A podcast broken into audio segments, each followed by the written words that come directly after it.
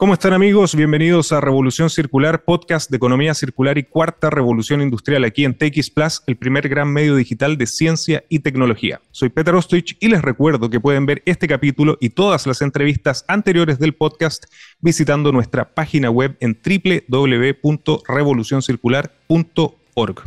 Hoy nos acompaña Thais Gadea Lara periodista multimedia especializada en cambio climático y climate reality leader, entrenada por el ex vicepresidente de los Estados Unidos, Al Gore. Actualmente se desempeña como columnista de ambiente en el canal de la ciudad, el canal público de la ciudad de Buenos Aires, y como autora de Planeta, la newsletter semanal de Red Acción sobre cambio climático y sustentabilidad. Desde el 2014 ha cubierto las negociaciones climáticas y los principales eventos de la agenda política internacional en materia de desarrollo sostenible, como la Asamblea General de las Naciones Unidas. Thais ha sido reconocida con el premio ADEPA de la Asociación de Entidades Periodísticas Argentinas al Periodismo los años 2017, 2015 y 2014 en la categoría Ecología y Medio Ambiente. Thais, muy bienvenida a Revolución Circular. Muchas gracias, Petar. Un, placer poder conversar. Para mí es un honor contar contigo porque realmente considero que eres una de las periodistas que más sabe sobre cambio climático, sobre sostenibilidad y particularmente sobre la COP. Y hoy estamos en una instancia muy, muy particular a pocos días de que comience la COP 27 y para nosotros y para la gente que nos acompaña es extremadamente importante conocer un poco sobre el pasado y sobre lo que se nos viene en esta importante instancia. Pero primero, Thais, eh, te quería preguntar como contexto que nos contaras un poco de la COP, su historia y su importancia. Bueno, así como todos cada cuatro años están expectantes de un mundial de fútbol, ¿no? Como están ahora, para los que seguimos lo que es la política climática internacional, nosotros estamos esperando nuestro momento del año, es cuando ocurre la COP, que básicamente como evento es la Conferencia de Naciones Unidas sobre Cambio Climático, es eh, el evento anual donde por un lado en lo técnico se realizan las negociaciones climáticas, pero en donde también da lugar a un montón de eventos paralelos que ahí reúne a, por ejemplo, actores más locales, al sector privado, al sector eh, emprendedor. Técnicamente en la COP entendía como diferencia de las partes en lo técnico y que es lo más importante, lo que se hace es que los países, los gobiernos, avancen en eh, las negociaciones respecto de cómo implementar el Acuerdo de París. Y acá lo que hay que entender es que 2015 marcó un antes y un después. ¿Por qué? Hasta 2015 las negociaciones eran para acordar era para llegar a un acuerdo. En 2015 en país, todos los países desarrollados y en desarrollo, y por eso fue el carácter histórico, llegaron a consenso con un acuerdo, el, famoso Acuerdo de París, que lo que busca es limitar el calentamiento por debajo de los dos grados para fin de siglo con esfuerzos al grado y medio. Bueno, ¿qué es lo que viene? Como se dijo en su momento en París, que alguien dijo, bueno, el trabajo no terminó, sino que recién empieza. Ahora estamos en una parte más técnica y por eso también más compleja a veces para entenderla y, para seguirla, porque lo que se trata es de cómo implementar ese acuerdo, que sabemos que no es un acuerdo perfecto, pero cómo hacer para que, primero, para que se implemente y para que esa implementación sea ambiciosa. Entonces, eso es lo que en cada COP anualmente, que son dos semanas, pero con un trabajo que se viene realizando a lo largo del año, la idea es esto, es avanzar en la acción climática desde sus dos aspectos, desde la mitigación, es decir, la reducción de emisiones, y la adaptación a los impactos ya presentes del cambio climático. Tal como dijiste, así como los futboleros esperan el Mundial cada cuatro años, nosotros, las, personas que estamos en el ecosistema de sostenibilidad, de economía circular también y de desarrollo sostenible, esperamos la, COP. Y justamente en estos días eh, que me puse a buscar más sobre COP27, naturalmente llegué a ti y, y es justo señalar que esta, esta entrevista nace también inspirada por uno de los artículos que tú publicaste en redacción, que se llama COP27, el desafío de prometer reducir las emisiones y hacerlo. Y justamente a pocos días de que comience en Sharm el Sheikh, en Egipto, la COP27, te quería preguntar, inspirado en tu gran e interesante artículo, ¿cuáles fueron primero los principales acuerdos de la anterior COP, de la COP26 en Glasgow, y en qué condición nos presentamos para enfrentar esta nueva COP? Bueno, yo creo que lo más destacado, hay a muchos les gusta analizar las COPs en si son exitosas o si son un fracaso, y yo creo que después de París hay que evaluar si hubo avances o no, cuáles fueron esos avances, si fueron suficientes o cuáles fueron los obstáculos, porque la verdad es que de eso se trata ahora, de, avanzar. Em, entonces, el mayor avance que tuvimos en Glasgow en noviembre del año pasado fue que se terminó eh, de definir el libro de reglas, que básicamente es el, digamos, cómo se va a implementar. O sea, son las reglas, como bien dice su nombre, la reglamentación del Acuerdo de París. De cada uno de esos puntos que dice el acuerdo, se desglosa cómo se va a, reglamentar. Y era algo que nos había quedado eh, incompleto de las ediciones anteriores, sobre todo por un artículo 6 que nos llevaría toda una temporada del podcast eh, desarrollado, pero que hace a definir el artículo 6 las reglas para lo que es el mercado de, carbono. Y era un artículo que, si no se reglamentaba bien, podía dar lugar a muchos grises y a muchas trampas en esto, ¿no? De la compra de eh, reducción de emisiones. Eso finalmente, técnicamente, fue, te diría, como el gran avance que nos dejó la COP26. Ya tenemos un libro de reglas completo. Pero lo que no se logró avanzar y que había mucha expectativa para que se logre en Glasgow y es lo que ahora nos arrastra, y, y te diría que con un poco más de dramatismo, es que la, COP, eh, la COP26 dejó una suerte de falta de confianza entre países, porque se esperaba que ahí hubiera algo de claridad respecto del financiamiento. Hay que recordar que los países desarrollados se comprometieron a movilizar 100 mil millones de dólares anuales a los países en desarrollo desde 2020 a 2025 para que justamente los países en desarrollo puedan implementar sus políticas de acción climática y ese dinero todavía no está sobre la mesa y no hay claridad sobre qué es lo que va a pasar. Eh, y los países en desarrollo no pudieron obtener ninguna respuesta al respecto en, Glasgow. Entonces, ahora, cuál, cuál, ¿cómo llegamos a Sharm el Sheikh en, Egipto? Con esta idea de por qué voy a seguir negociando algo si vos no cumpliste antes la promesa. Cuando encima se necesita financiamiento, cuando encima los países en desarrollo, que son los que menos han contribuido al problema, más están viendo impactados eh, por los efectos del cambio climático. Entonces, va a tener que ser muy interesante. Yo sigo mucho Naciones Unidas y esto que tanto se, que se habla que es del multilateralismo. ¿Cómo hacer para que vuelva a funcionar el multilateralismo en, en, acción climática y para que se vuelva a reconstruir esa confianza entre países desarrollados y países en desarrollo? Porque si no, siempre da, eh, da esta impresión, ¿no? Como que solo un grupo de países se va contento de las COPs. Y como se dice en las negociaciones, todos se tendrían que ir un poquito eh, tristes o enojados para que una negociación sea exitosa, porque en cierto punto para que haya consenso, todos tienen algo que, ceder. Entonces, lo técnico solo se va a poder avanzar en esta COP si antes se resuelve algo que hace más a la política internacional y a esto de la confianza y que todos los intereses puedan ser puestos sobre la mesa, no solo los de unos, los de unos países, sino también y sobre todo los que más hoy se están viendo impactados por el cambio climático qué tema más sensible que acabas de, tomar, ¿no? Porque realmente lo que une, y lo, conocemos desde el mundo del emprendimiento, del mundo de los negocios, del mundo de las relaciones humanas en general, el pegamento de todo esto es la confianza. Si eso se quiebra, es, realmente difícil el poder eh, avanzar. ¿Cómo crees que se puede retomar esa confianza? Y, mi pregunta siguiente es, ¿cuál es la meta principal de la COP? Naturalmente, el retomar la confianza, pero ahora me pregunto, ¿cómo hacerlo? Eh, además con un compromiso tan importante como el que se había eh, señalado en, la Copa anterior, ¿no? que es, una inversión importante.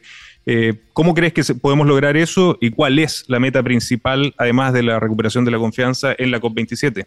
Mira, lo que vengo hablando con todas las personas que siguen las negociaciones técnicamente desde la sociedad civil, todos te dicen el dinero va a ser el que va a, va a ser el primer instrumento para empezar a dar esa confianza sea que esté sobre la mesa, o sea que haya claridad, sea que haya un mecanismo respecto de cómo se va a dar ese dinero. Entonces, definitivamente, financiamiento, y porque también hay que entender que los temas como que son transversales, porque cuando hablamos de financiamiento no son únicamente esos 100 mil millones que ni siquiera son suficientes para todo lo que se necesita, ¿no? En la acción climática, es también que en financiamiento haya un 50 y 50 que vaya a adaptación y a mitigación, porque hoy eso es desigual y va mucho más dinero a mitigación que a adaptación. Y es también algo em, que, o sea, hay como los dos temas para la COP27, financiamiento por un lado, adaptación en términos de que haya igualdad del, dinero destinado a, mm, a, adaptación y por otro, algo que se habla que es pérdidas y daños, que son las pérdidas y daños.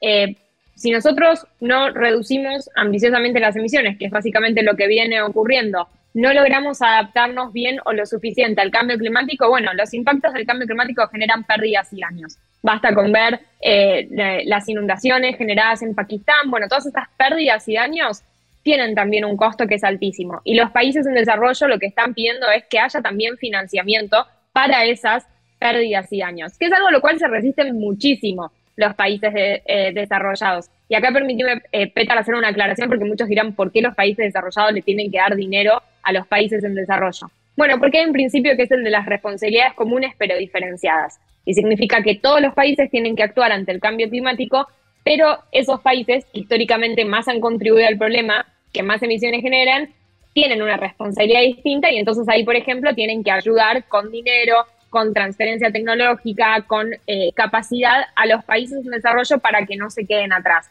Entonces, siendo que es una COP que va a ser en Egipto, o sea, es una COP que la preside un país de África, el tema de financiamiento, que aparezca el dinero sobre la mesa, el tema de la adaptación y las pérdidas y daños son por lo menos los que se dicen que van a ser los grandes temas y son aquellos sobre los cuales debiéramos ver avances en un sur global que yo creo que va a reclamar mucho ante un contexto en el que puede haber muchas excusas porque la guerra en Ucrania, sí es cierto que afectó muchísimo en materia económica, energética, pero puede ser una buena excusa, vamos a ponerlo entre comillas, ¿no? Para que no se puedan avanzar en ciertos temas desde el norte. Entonces, a veces a uno no le gusta tener que hablar de las negociaciones en modo tech, pero termina así porque en definitiva las diferencias todavía están. O sea, estamos en 2022 y todavía estamos hablando de esas diferencias entre el mundo desarrollado y, y en desarrollo. Mira, qué interesante y no puedo estar más de acuerdo contigo en la responsabilidad que también tienen que tener los países desarrollados, particularmente, y es uno de los temas centrales del podcast, en un cambio de paradigma tecnoeconómico como la cuarta revolución industrial, donde buscamos subir a los países en vías de desarrollo a este carro de nueva tecnología, de, nueva, de nuevo modelo económico, yo me atrevería a decir, que también vaya o que vaya fundamentalmente a combatir el cambio climático. Thais, hablaste sobre mitigación, sobre adaptación, y desde la ONU se está pidiendo específicamente más ambición en mitigación. ¿Cómo se está abordando este tema desde tu perspectiva? Bueno, sí, se está pidiendo porque evidentemente, para que, para que tengan en cuenta, nosotros el objetivo es limitar el calentamiento por debajo del grado y medio, que es lo que el escenario que la ciencia nos dice, ¿no? De impactos menos dramáticos del cambio climático. Si hoy todos los países cumplen con los compromisos anunciados, o sea, sí cumplen con los compromisos anunciados, todavía seguimos muy lejos de esa meta. Estamos muy por arriba de esa meta. Estamos en escenarios de impactos más dramáticos. Entonces, y estoy hablando de esto, aún si cumplen, no si seguimos en el estado actual, si cumplen con eso, o sea, no son suficientes. De allí que se pide más ambición, se piden que sean mejores compromisos. Lo que pasa es que técnicamente todavía los países, o sea, siguiendo las reglas del acuerdo, no le corresponde hacer nueva presentación y para los países es todo un, tema en términos de recursos eh, humanos, o sea, de profesionales, de técnicos haciendo eso, también de, dinero. Lo que acá se tendría que ocurrir es que los países que más van a marcar la diferencia en la reducción de emisiones, es decir, los más emisores, sí sean los que puedan actualizar y presentar mejores compromisos. Ahora bien, presentar mejores compromisos no es solo anunciar, sino es que es algo que va a ocurrir en la COP es trabajar justamente en el detalle para ver cómo se puede ir mejorando en esos programas. Y lo que también nos va a permitir dar una idea de cómo vienen los países es que en esta COP algunos países van a presentar lo que son sus estrategias de largo plazo, es decir, cómo van a lograr la descarbonización. Y estas cosas tienen que empezar a ser las que más nosotros veamos con atención. Porque decir que vamos a alcanzar la carbono neutralidad es re fácil para un gobierno, para una empresa. Lo que necesitamos es la hoja de ruta es, ok, ¿cómo lo vas a hacer? Porque hay que entender que llegar a ser carbono neutral a 2050 es empezar ayer con cambios. Entonces, la hoja de ruta, yo siempre digo, cuando cualquier actor público, privado, te diga que es carbono neutral, yo quiero ver la hoja de ruta. Quiero ver a partir de que, o sea, cómo conoces tus datos, cuál es tu situación actual y cuáles van a ser esos cambios sabiendo que es muy probable que en esa hoja de ruta vayas después mejorando y haciendo cambios. Pero si no tenés un horizonte, eh, o sea, un horizonte claro de cuáles van a ser los cambios, no puedes llegar a 2049, diciembre y decir, ah, bueno, ahora hago estos cambios. ¿Por qué no vas a poder llegar? Entonces, me parece que empezar a ver cómo todas estas grandes metas y anuncios se empiezan a desglosar en, en cuestiones concretas de cómo los países pueden mejorar, es ahí donde evidentemente se va a empezar también a sacar la máscara, ¿no? De, quienes solo lo hacen como un anuncio discursivo y quienes evidentemente vienen haciendo las cosas bien o, las van a hacer un poco mejor. Bueno, eso ha sido una de las visiones que tenemos desde el podcast, ¿no? el generar acciones para la mitigación, para generar esta transición hacia un nuevo modelo económico, hacia una economía circular que busque la descarbonización efectiva de los procesos y los modelos de negocio de las empresas, de las sociedades y de las economías. Como tú señalabas, Thais, hablamos de mitigación, que creo que es uno de los puntos importantes donde tenemos que abocarnos, pero lamentablemente estamos un poco tarde. Y por eso cada vez más estamos hablando de adaptación, porque ya es una necesidad y es una realidad. ¿Cómo se abordará el tema de la adaptación en la COP27? Bueno, sí, eso hay que entender de que hay muchas, creo como que a veces no gusta hablar de adaptación porque pareciera que hablar de adaptación es aceptar como una situación de colapso o catástrofe. Claro, una derrota. Y no, la verdad es que hoy estamos en un mundo de calentamiento de 1,2 grados ¿no? Respecto al periodo preindustrial. E incluso hay que pensar, y, esto yo lo empiezo a remarcar mucho en, cuando hablo del tema, llegar a un calentamiento, limitar el calentamiento en 1,5 es también un, un, mundo más caliente que el actual. O sea, es un mundo con más impactos. Y con esto no quiero dar una mirada apocalíptica, es ser realista, es entender de que va a ser ese escenario mejor que cualquier otro escenario de mayor calentamiento de 2 o 3 grados, pero que va a ser un escenario más caliente que el actual y entonces hay que prepararse. Y ahí es eh, a lo que viene la adaptación. Digo, que hoy haya eh, olas de calor y que haya muertos ante olas de calor, en algo estamos fallando en la adaptación, sea en infraestructura, sea en el abastecimiento de, servicios básicos como el acceso al agua. Digo, de eso se trata, ¿no? De adaptarse en que si sabemos que en determinados lugares las olas de calor van a ser más intensas y frecuentes, ¿cómo nos preparamos mejor para eso? Adaptación, como se dice, es como, no es un tema sexy, ¿no? Eh, históricamente en, la política climática y siempre se le ha dado más importancia a mitigación. Pero desde el Acuerdo de París busco empezar a tener como ese eh, mayor renombre y va a tener desde el punto de vista técnico acá sus distintos tratamientos en esta COP con vistas a esto, a, lograr avanzar, ¿no? En, la, mm, en, en una adaptación real y hay que ver qué es lo que ocurre con el tema del financiamiento, con este pedido de duplicar el financiamiento que hay actual para, para adaptación y con esto de que del financiamiento que se movilice para la acción climática sea en un 50-50 para mitigación y para adaptación. Eso después te puede traer, porque acá obviamente hay intereses por todos lados, ¿no? Y ahí después empiezan los problemas de, bueno, ¿quién es más vulnerable? quién está más impactado hoy por el cambio climático, ¿no? Peleas, eh, sea entre África versus América Latina o mismo dentro de las regiones, se empiezan, se empiezan como a pelear a ver quién necesita más de ayuda o, de dinero. Pero sí me parece, o sea, si vos ahí me preguntás, o sea, de temas que tenemos que empezar a mirar mucho más, obviamente necesitamos que se reduzcan las emisiones y que los compromisos sean cada vez más ambiciosos. Pero no hay que perder de vista eso que ya está pasando de adaptación y también de pérdidas y daños. O sea, es, es, es como una fórmula, ¿no? Como muy, estamos en un círculo vicioso que hay que tratar de que pase a ser, ¿no?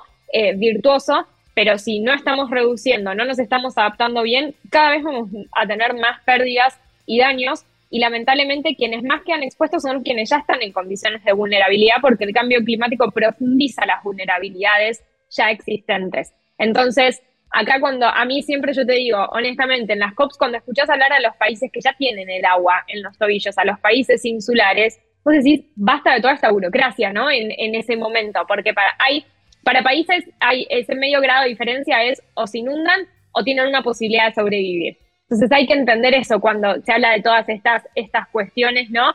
Eh, en un sistema que, insisto, es imperfecto, pero yo por lo menos elijo cubrirlo todos los años porque quiero que funcione, le quiero exigir al sistema que, funcione y que mejore. Absolutamente de acuerdo. Y señalaste algo muy importante. De repente todos hablamos, me incluyo, de que el objetivo no es superar el 1,5 grados Celsius, pero no somos conscientes muchas veces de lo que significa 1,5 grados Celsius. Y, a mí me llamó muchísimo la atención en una charla que vi a Jeremy Rifkin, donde explicaba que por cada grado que aumenta la temperatura, la superficie de nuestro planeta, la capacidad de absorción de humedad de la, de, la atmósfera aumenta en un 6 a 8%. Y es ahí el, el por qué después tenemos estas catástrofes eh, ambientales por la capacidad de absorción y el cambio en el, en el, en el sistema eh, hidrológico de, nuestra biosfera. Entonces son temas absolutamente sensibles que muchas veces no se explican y, que, que, realmente llaman muchísimo la atención cuando, cuando entendemos el por qué. Después de este resumen de, de a qué nos estamos enfrentando, ¿cuál es la realidad que podemos esperar ver hoy en COP27? ¿A qué realidad nos enfrentamos? Eh, va a ser una COP muy difícil em, por el contexto internacional que tenemos. O sea, muchas veces lo que logra los avances de las COPs es la mirada internacional que hay en, la, en las conferencias. O sea, si está el mundo mirando, eso genera más presión, ¿no? Por eso también nosotros como periodistas cubrimos para visibilizar eso, de no se está avanzando o este país está bloqueando. Digo, la idea es que cuanto más se visibilice, también se logre destrabar eso que se está, eh, que, no se está logrando avanzar. Y va a ser difícil porque tenemos el contexto de la guerra en Ucrania, ¿no? que eso significó que para muchos países su prioridad en materia de política internacional sea otra, incluso también en materia eh, económica, una guerra que encima significó ¿no? toda una crisis en el modelo energético. Hubo países en Europa que tuvieron que tomar medidas más en contra de la acción climática, ¿no? que, como por ejemplo volver a eh, encenderse centrales ¿no? de, de, carbón, ir a otro tipo de, de, fuentes. Entonces, eso va a ser, por un lado, complejo. La atención mediática también va a estar difícil. La COP termina un viernes y el domingo arranca el Mundial de Fútbol. Y parece mentira decir esto, pero en serio, o sea, yo como periodista argentina tengo que competir con eso. O sea, salvo que salga Messi a contar los resultados de la COP, cuán difícil, ¿no? Eh, es, es, ese contexto. Y esas cosas son, son cosas que uno tiene que tener en cuenta eh, que va a ser un doble desafío y que nosotros ya estamos pensando en estrategias en, ok, cómo uno comunica eh, para, para que efectivamente llegue el mensaje y con el propósito de que, de que se avance. Hay que, insisto con esto, hay que entender que es una COP en la que no es que nos tenemos que ir con un acuerdo, el acuerdo ya está. De lo que estamos hablando, que es el acuerdo de París, de lo que estamos hablando ahora es de avanzar en su implementación. Entonces va a ser una COP en la que tendríamos que ver avances importantes eh, para que se sigan concretando después cosas. Tenemos que, o sea, lo ideal, lo ideal, si me preguntas a mí qué sería exitoso, aun cuando no me gusta hablar de éxito o fracaso, que haya una respuesta sobre financiamiento. Los países en desarrollo tienen que tener algún tipo de respuesta sobre el financiamiento prometido, sea de, ok, vamos a empezar a desembolsarlo en tales fechas, eh, algo, tiene que haber algún tipo de respuesta. No podemos seguir en, sí, vamos a poner plata, pero no hay claridad respecto de cuándo el mundo en desarrollo va a ver ese dinero. Y sí, para mí hay que estar muy atentos a qué es lo que pase con adaptación eh, y pérdidas y años, entendiendo esto, que van a ser conversaciones, eh, que, o sea, avances desde el punto de vista técnico, pero sobre todo también desde el punto de vista político. Lo ideal sería que de la COP el mundo desarrollado y en desarrollo vuelva a recuperar eh, la, la confianza. Es difícil, sí, la clave en todo, no me gusta decirlo, pero está en el dinero, está en, cómo se clarifica ¿no? Eh, la cuestión de, del dinero y del financiamiento, que insisto, a algunos países le corresponde eh, darlo y otros países lo necesitan. Sí, definitivamente como señalabas, la confianza se va a tener que retomar con estas señales contundentes y claras que están ligadas finalmente a capital, ¿no? a cuánto va a ser el apoyo real eh, de dinero de los países desarrollados a los países en vías de desarrollo para enfrentar este problema en conjunto, porque el cambio climático no tiene fronteras definitivamente. Y en ese sentido, Thais, ¿qué es lo que tenemos que cambiar para finalmente cumplir con los objetivos que nos proponemos, además de tener este acceso al capital? Eh, de lo que hablábamos recientemente desde los países desarrollados a los países en desarrollo. Eh, bueno, definitivamente, y lo dice la ciencia, lo ha dicho el IPCC en sus últimos reportes, se necesitan cambios en todos los sectores y con todos los actores sobre, sobre la mesa. Por eso para mí, a mí me gusta conversar sobre el tema de la COP y llegar a otros actores, porque yo quiero que los empresarios se acerquen más a la negociación, no que vayan únicamente al evento paralelo sobre su tema, sino que se empiecen a acercar en qué es eso que se define y que lo puede impactar. Em, entonces, es, hay que hacer cambios, hay que hacer cambios sistémicos, ¿no? Desde, desde todos los actores eh, y desde todos los sectores hay que salir de, este modelo de, mm, basado ¿no? en, la, en, la, explotación de combustibles fósiles y en modelos intensivos, sobre todo en el, en el uso de la tierra. Y hay que hacerlo con una hoja de ruta clara, porque esas transiciones, algo que es muy importante y que para la región de América Latina no hay que olvidar, es que tienen que ser transiciones justas, tienen que estar con todas las voces sobre la mesa, tienen que incluir a todos y no tienen que dejar a nadie atrás. Entonces es muy importante que esos procesos de transición en todos los modelos se realicen de forma justa. Sobre todo entendiendo América Latina es la región más peligrosa para los defensores ambientales, que son no los que eh, defienden los recursos y la tierra frente a los intereses del sector público y privado.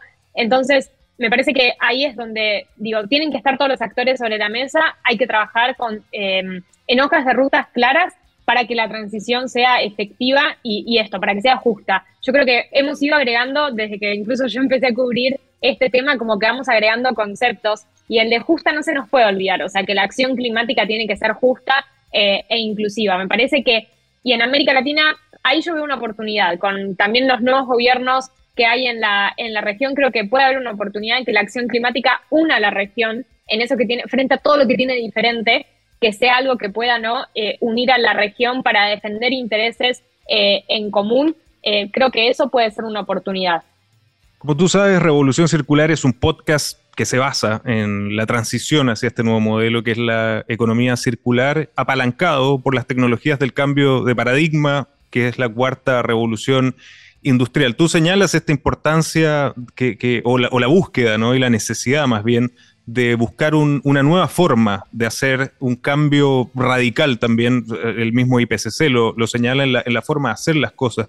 En tu experiencia, ya cubriendo desde la COP20 en Lima el 2014, Em, y cubriendo el tema de, cambio climático, ¿cuál es tu, opinión sobre la evolución que ha ido teniendo? Porque casi ha sido en paralelo, ¿no? Desde, que empezaste a cubrir la, evolución y la aparición de este concepto, de este nuevo modelo económico de la economía circular, que, que como bien, bueno, los que estamos en el mundo decimos, podemos eh, generar eh, un impacto en la reducción de la huella de carbono en hasta un 45%, dejando el 65% restante a la transición a energías renovables. Pero, ¿cómo has visto la aparición de la economía circular y cómo ves que va a ser su rol en el, en el futuro buscando estos desafíos que estamos enfrentando en las distintas COPs? Yo creo que, como vos dijiste, fue casi en paralelo y hablar, digamos, de sustentabilidad o este tipo de cambios en, el sector, en el sector privado y desde la economía antes era como un nicho o un sector dentro de las empresas y ahora lo que se está viendo es que pasan a ser cuestiones transversales. Entonces me parece que ahí hemos logrado, o sea, hay un, avance eh, y me parece que también otra de las cosas que, que se logró es como sacar esa mirada de que el sector privado es el malo privado se necesita, porque evidentemente el sector público va a ser el que va a dar las políticas, los marcos, las regulaciones, pero quien sobre todo va a implementar va a ser el sector privado, van a ser los gobiernos locales. Entonces, me parece que ahí es importante eh, este mayor protagonismo que, empezó a, tener ¿no? en, la acción climática. Que la economía circular eh, se necesita, o sea, como modelo, en verdad, yo justo que, hace poco que estuve eh, conduciendo el Citizen Business Forum en, en C40, en la cumbre mundial de alcaldes, que reunía justamente al sector público y privado, y se hablaba esto de que, bueno, el modelo circular es el modelo que siempre tendría que haber sido. En algún momento nos desviamos, nos fuimos para otro lado y ahora tenemos que reencauzar el camino, pero es interesante ver que, desde lo que son nuevas empresas que ya piensan con ese paradigma o empresas ya asentadas desde hace, mucho desde hace muchos años que intentan eh, cambiar, me parece que ahí hay una oportunidad y que también en cierto punto se está mirando mucho el rol que puede tener el sector privado en la acción climática, eh, incluso también en lo que estamos hablando en materia de financiamiento, o sea, la oportunidad que puede haber desde todo eso que no está logrando hacer el sector público quizás ahí también el sector privado tiene una oportunidad para, destacarse. Absolutamente de acuerdo, Thais. Para terminar, quiero eh, hacerte parte de una reflexión que a mí me pasó cuando participé en, la COP25 en Madrid, que, y, lo señalaste al comienzo, que de repente uno queda con estas sensaciones casi binarias, ¿no? De que se gana o se pierde en las COP quizás en, las últimas, eh, en las últimas eventos ha sido más como de pérdida. Pero, pero yo creo que va más allá. A mí me hicieron esa pregunta, ¿no? Y esto es un es, es el efecto compuesto de, de, pequeños esfuerzos que se van haciendo en cada uno de estos eventos y por eso es tan importante cubrirlos, eh, por eso es tan importante tu tarea y particularmente como señalaste, ¿no? en este año donde vamos a tener que competir además con la Copa Mundial, eh, resulta mucho más importante el, instalar la importancia de estos temas, pero como reflexión final, ¿qué podemos decirle a las, personas? Porque van a ver, ya nos adelantan, ¿no? que, hay un tema de confianza, hay un tema de, mucho dinero que se va a necesitar. Eh, ¿Qué podemos eh, dejarle como esperanza a las personas de lo que va a pasar, incluso si escuchamos algunas noticias que no sean tan alentadoras? Para responder a tu pregunta, a mí muchas veces me, a mí muchas veces me dicen como, ¿para qué vas a las COPs y no funciona? Hay mucha gente que critica por ir a las COPs. Em, y yo muchas veces en las COPs hay un momento siempre en el que digo, ya está, no vengo más, este sistema no funciona y después estoy preparando la valija, ¿no? Al año siguiente.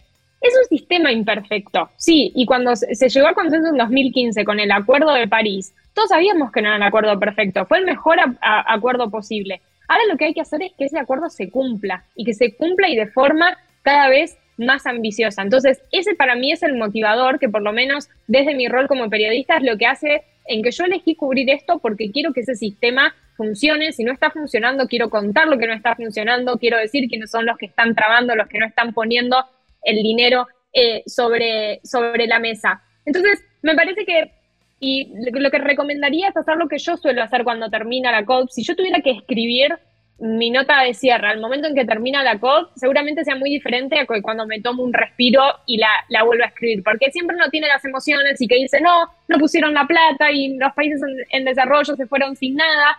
Y hay que hacer como después una lectura más en detalle, en, bueno, qué pequeños avances sí se lograron en ciertas cosas, por qué fue que no se destrabaron ciertos temas y cuáles son los desafíos para la próxima conferencia. Entonces, como que eso, hay que como hacer una mirada, una, lectura eh, tranquila, ¿no? Sobre el final, sin sacar de la, o sea, y no, y no con esto tapar aquello que no ocurre y denunciar aquello que, que no ocurre, porque la verdad es que el me lo dijo quien, quien se fue, quien terminó el cargo hace poco como secretaria ejecutiva de la Convención de Naciones Unidas, Patricia Espinosa, el tiempo de las negociaciones no está siendo el tiempo de la crisis climática. O sea, la crisis climática está, está yendo mucho más rápido de, esas, eh, de esa lenta acción climática. Pero mi invitación eh, o, o mi deseo también, por así decirlo, es que la gente desde su rol se empiece a acercar un poco más a las negociaciones también para exigirlo porque digo, si, si los países se comprometieron con un acuerdo, hay que exigir que lo cumplen, lo tienen que cumplir. Entonces, nada mejor que saber qué es lo que están negociando. Y ahí está nuestro rol como traductores en tratar de llevarles ese mundo técnico, lejano, político, para que se entienda eso que está sucediendo. Y en cosas muy concretas, te diría, Petar, en Argentina el próximo año tenemos elecciones. Bueno, saber qué es lo que va a hacer con el Acuerdo de París, el, eh, cómo lo va a cumplir o no. Entonces ahí es donde uno tiene que, me parece, acercarse a estos temas, porque ya hemos visto lo que ha ocurrido con Bolsonaro en Brasil, con eh, Donald Trump en los Estados Unidos, cuando hay personas negacionistas, lo que puede significar para la acción climática local, pero también para la internacional. Entonces, para mí por lo menos hay que acercarse más a ese mundo que es imperfecto, que no está funcionando con la velocidad que requiere, pero justamente para exigirle que, que funcione. Y voy a terminar diciendo lo que dijo Budal, que, y que recomiendo mucho su libro, el libro de la esperanza, eh, para los que trabajamos en, en, acción climática y en cambiar los paradigmas, es, es sentir que aún si no, no, lo logramos, estuvimos del lado en el que intentamos que, que funcione. Entonces, me parece eso que, que, por lo menos eso es lo que a mí me, me moviliza. Absolutamente de acuerdo, comparto plenamente y creo en, la fuerza del efecto compuesto, ¿no? que quizás muchas veces eh, la mente humana piensa linealmente, pero los procesos son no lineales, toman su tiempo, pero cada aporte va, eh, va dando su, su efecto en el, en el resultado final que necesitamos. Thais, yo disfruto muchísimo sobre tu contenido. Cuando me quiero informar sobre la COP, voy eh, y leo tus, tus artículos también sobre cambio climático. ¿Dónde podemos invitar a las personas que nos siguen en Chile, en América Latina y en todo el mundo a conocer más sobre tu trabajo, leer tus interesantes artículos y seguirte en tus redes sociales? Bueno, yo estoy en mis redes sociales con mi nombre que es Thais eh, Gadea Lara así de raro, así que no, no debe haber muchas y va a ser fácil de, encontrar. Estoy en Instagram, en, Twitter y cuando viajo sobre todo en las coberturas uso mucho eh, las redes sociales. Y después me pueden ver en el canal de la ciudad, que se puede ver por YouTube desde cualquier lugar, así que ahí lo pueden encontrar también las columnas y reportajes que, que hacemos. Y la newsletter Planeta se pueden suscribir gratis en redacción.com.ar barra planeta, eh, que ahí es donde es, el espacio donde más llevo esta traducción de lo técnico a un lenguaje más, eh, más liviano. Así es, y vamos a compartirlo en la descripción del capítulo. Así que Thais, muchísimas gracias por acompañarnos en Revolución Circular y desde ya te dejo invitada en un futuro capítulo. Por favor, Petar, muchas gracias por, por, la conversación y seguramente después vamos a tener para hablar de qué, qué nos dejó la COP27 y cómo seguimos. Así es. Y a ustedes amigos, muchísimas gracias por acompañarnos y recuerden que los espero la próxima semana con otro gran caso de economía circular y cuarta revolución industrial. Nos vemos.